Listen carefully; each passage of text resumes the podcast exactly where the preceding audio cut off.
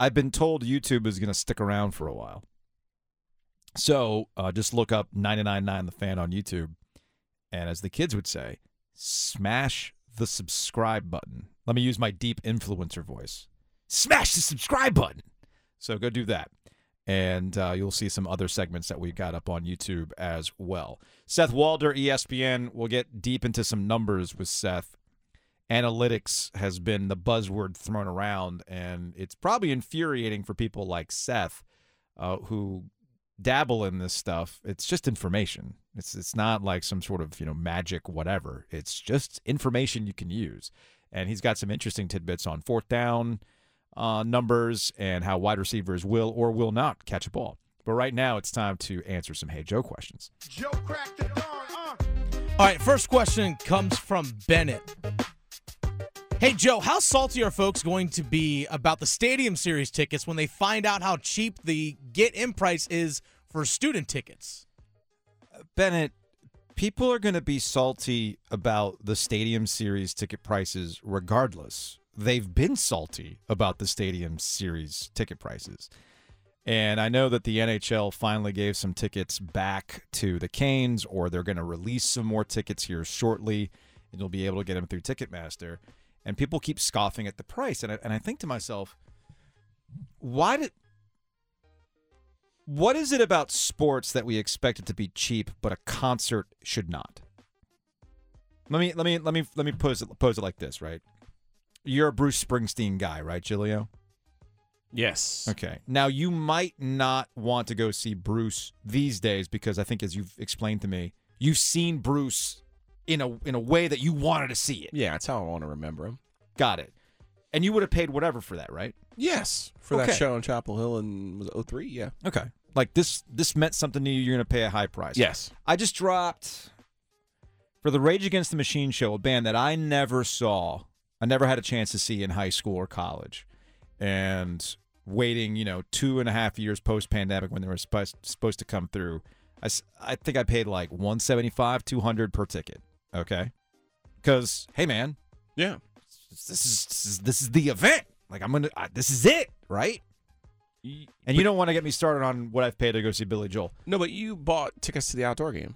I did. Uh, But how much did you pay? I want to say they were like one something, Okay. like in the upper deck. My point is, people keep bitching and moaning about ticket prices for this thing, and it's like, y'all, it's a one-time event to watch a hockey game Outside. at Carter Finley Stadium. They're not just going to give this away. Right. You would have zero issues paying God knows what to go see U2 360 at Carter Finley Stadium, but now because it's, well, it's just a hockey game. But it's not just a hockey game. It's a spectacle. Exactly. So I'm really confused as to why people are acting as though this is just any old hockey game and it should be given any old hockey game prices. It's not. Anyway, well, you know, Super Bowl is just a football game. We've lost the point where we can probably afford to go to a Super Bowl. Oh. Did, did you see some of those prices? Our For friend the- Steve Young trying to get into the World For, Series. what was it, like three thousand dollars for a ticket? Forget that. standing room. Forget that. But if I want to go to a Panthers football game, it's gonna cost me like thirty bucks on the secondary market. That expensive? I think I actually I think ahead of the not the it wasn't the the Tampa Bay game. It was the game before that. Which game was that? Frisco. The Frisco game? No. Yeah, it was Yeah, the it San was Francisco. like yeah, the San all Francisco game. 49er fans. It was like 16 bucks to go Right. see an NFL game. So, anyway, I, I'm I'm a- sorry if I sound like I'm a little over the whining, the whinging, as you like to say, Mm. about the Stadium Series prices. It's the Stadium Series. It's the one and only time you're ever going to watch a hockey game played at Carter Finley Stadium. But what did they do today? They released a student. They released price? they released and more and more general tickets too. Okay. So How and much yeah, were the student prices? I forgot what they were, but they're cheaper, so therefore people are just going to be mad because it's oh. for students. Okay. I mean, I don't get mad when I go to the Apple store and I see what you can get a MacBook if you're a student because you're a student, you're broke, you're poor. Come on now. Next up, Yeah. All right, this one comes from Jordan. Hey, Joe, which ACC team gets kicked out or leaves the island first? Those are two separate questions. the ACC's never kicking anybody out, right? I mean, they can't, but Boston College would be the first one. that would be the first Uh, one. there's like not even close. Leave would be Clemson. Ah, no. No, no, no. I think they would die on the sword. Miami would be the first, or Florida State. One of the two from the state of Florida. Who who would who would Florida find more palatable to be in the SEC with them? Probably Miami. Miami. I can't imagine they would, you know, given the, the old marry and kill equation there. No, yeah, I think Miami would be perfectly acceptable as that. Um, if the yeah, Although, if the- in, in fairness, it would be the Big Ten who would try to get into the state of Florida. um, I don't know. I feel like I feel like the Big Ten's perfectly fine without being in the state of Florida. Now, because of the cost. But if you're going to add California, Well, oh, what's yeah. stopping you from Florida? Well, I guess I, I guess I should ask is is it worth it if you're gonna if you're gonna be the Big Ten, you're gonna try to add somebody either Florida State or Miami. You're gonna add Both. Florida State. No, you're gonna add Florida State. You could probably leave Miami at home. Pro- well, now, yeah.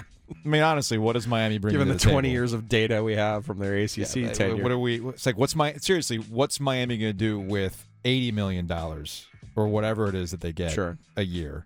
Well, don't don't forget, you the more you add, the more it reduces the payout. Well, there's so that people too. keep forgetting that as well. There is that too. Next up, Now lean back. Uh-huh. Lean back. All right, this one comes from Tom. Hey, Joe, is Russell Wilson aware everyone is clowning him on everything he does these days? He has to be. I don't know, man. I don't know. So apparently, Russell Wilson talked to the media. They're going to they're going to be playing in London. Right? And there's some question as to where he is. Uh, he says. He Oh, that's can- right. He was out and didn't play last week. Yeah, and he said, and he said, I can, I, I can play without limitations. I see what you did there, Mister Unlimited. Okay, so fine, but yeah, Russell Wilson gave an anecdote about the eight-hour flight or whatever it is for them to get over to London, and how, oh yeah, no, I didn't sleep. You know, I, I, I basically stretched or worked out for four hours out of that eight-hour flight, and then the two hours I broke down film. did some high knees Yes. in a row. Yes, in the row. And he said, "Oh yeah, and and and you know, all the all the all the guys were knocked out. I guess They slept. I worked out. I, I know it's not a commercial flight, and I know it's still your teammates. I know. but they're your new teammates. And if I'm Bradley Chubb and I have some respect for Russell Wilson, which I probably do because of the NC State NC thing, State guy, right? but you're doing high knees on a plane while we're trying to sleep. I'm gonna need you to sit down and just pipe down and do whatever it is you do with your with your nano bubbles in the back, sir. Yeah. Please. If I'm if if I'm a teammate and I'm trying to get some sleep and he's doing high knees and you hear him just like grunt in the background like, "Huh, oh yeah, uh, you know, get this. Let's ride. Like, Let's ride. but also this is the guy who tells you that he'll, he'll sleep when he's dead. Here, here's the concept, Russ. Maybe catch up on your C's. He did. He slept You for an hour. Maybe catch up on those. Maybe maybe that'll help you. He power because napped. you are seriously washed right now, Power naps. and you need to figure out a better way to go about your business. So maybe catch up on your sleep would be a great idea. Or as our friend Luke DeCock of the News, News and Observer pointed out, he nano napped. That's what he did. Look, man, I'm with you on the sleep thing. Russell Wilson's the type of guy who fails to understand that, you know, sleep is also part of working out. Yeah, like that's your that's- recovery. Rick, your body's chance about to recover. recovery. Right. Your your body actually does things while you sleep that are helpful, beneficial to you. Tom Brady even sold pajamas promoting that. Where are your pajamas, Russ? Look, I don't know He definitely knows because everything he's done, from the subway commercial to the to the showing up to the practice in his own jersey, Yeah. like No, I, I don't think he's aware. I think Russell actually thinks that he is cool. That like what he's doing is inspirational. I think we have anecdotal evidence from our own podcast that we know that Mhm. that's not true. okay. I think we know that it's not true. All right. because ours our podcast was the first to really kind of poke a hole in the whole concept of Rust superhero. If And, not and and his family was reached out to us and was like, "Hey," and it was, "Hey, guess what? You want to come on and talk to us? We'll be more than happy to talk to you." and they said no. But I tell you what, all the people we talked to were more than fair to Russell Wilson, Mm-hmm. and so were we. The podcast that uh, Giglio is referencing, if you've not heard it, is Never Failed. There's a new episode that's got to be the coming. Russell I think. Wilson story. By the know. Super Bowl. We got it in Uh, us. uh, y- you're probably right. We right. gotta cash it. You, pro- you are probably right. We'll get into some NFL numbers, the whole conversation about analytics and the fourth down conversion rates with Seth Walder of ESPN next. Let's go to the Hiester Automotive Group hotline. Say hello to Seth Walder from ESPN. Seth, how are you? I'm doing well. How are you guys? We're doing fantastic. So I, as a as a as a numbers guy, does it bother you when you flip on the mothership and you have like football people being like, ah, screw your analytics? Do people, we've been talking about analytics, I feel like, for a decade, and people still seem to misunderstand the conversation. Is that, is, do you feel that way? I, I think it is fair to say that, yeah, sometimes uh, the conversation is, yeah, a little bit a little bit slanted. I guess from the way I would say it is like let's just represent all perspectives, right? So let's represent the perspective of quantitative analysis if we're going to be talking about it. Mm-hmm. And I guess this really comes through with the fourth down conversation, right? There's like the gut feel of when to do it, and then there's the percentage chances of all right, uh, what what gives you a better probability of winning? Do you feel like coaches, by and large, have been getting this right, or is there somebody that's maybe too aggressive? For instance, like in San Diego, where I'm not San Diego, for the Chargers, there there is some question as to whether or not they might be even too aggressive on fourth down. I don't think that anyone is too aggressive or leans too heavily on going for it on fourth down. I think that last season, Brandon Staley did have a couple of decisions where I would say that was the case, where our model would have argued that he should have kicked or punted. Um, but I'm just talking about a couple of instances. And I also think that Brandon Staley in 2021 is a different person on fourth down than Brandon Staley in 2022. He has not been the same type of uh, game management coach that he was a year ago. He's been far more conservative, and I think it's been to the detriment of the Chargers. Seth Walder, ESPN, joining us here on the OG on the Hiester Automotive Group Hotline. That's Joe Ovies. I'm Joe Giglio. All right, Seth, I really wish I'm an AP football, college football voter. I really wish I had you with me on Sunday morning in my kitchen when people want to tell me, oh my God, you're an idiot. Michigan is this uh, TCU. I'm like, why would you ever put TCU anywhere above Michigan? Why would you ever consider Alabama to be better than some of these other teams? For for people like me who may not understand it, and for people out there who who see something like strength of record, but may not understand what it is at its heart, can you give us the elevator pitch of what strength of record means? Absolutely. Strength of record is what is the probability that an average top 25 team could have achieved that the record that you did, the record that you have against the schedule that you faced. And so I think when we think about it right now, for example, if you look at Alabama's schedule and having one loss as opposed to someone like Michigan, Michigan. Uh, right, with with that's undefeated, Alabama, it is harder to have had just one loss against Alabama's schedule than be undefeated against Michigan's. And the reason why that's so important is because in college football, we have such a wide range of potential strength in opponents. And uh, we're trying to be able to put different records with different number of losses on the same scale. So to me, it's a great metric. If we're trying to measure accomplishment, which I think we should be, it's a really good way to do that and to understand and quantify who you played against and what you achieved against them. You're you're not a Michigan grad or fan, are you?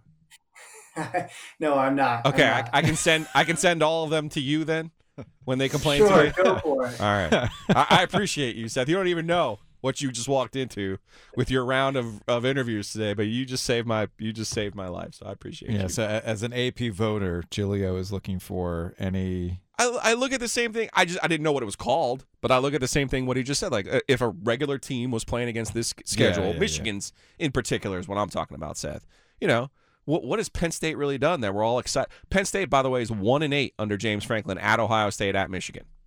We want to reward Michigan for something that they should be doing. yeah I know you probably didn't plan on you know walking into this Michigan into conversation uh, into into. You, you didn't realize you were going to walk in.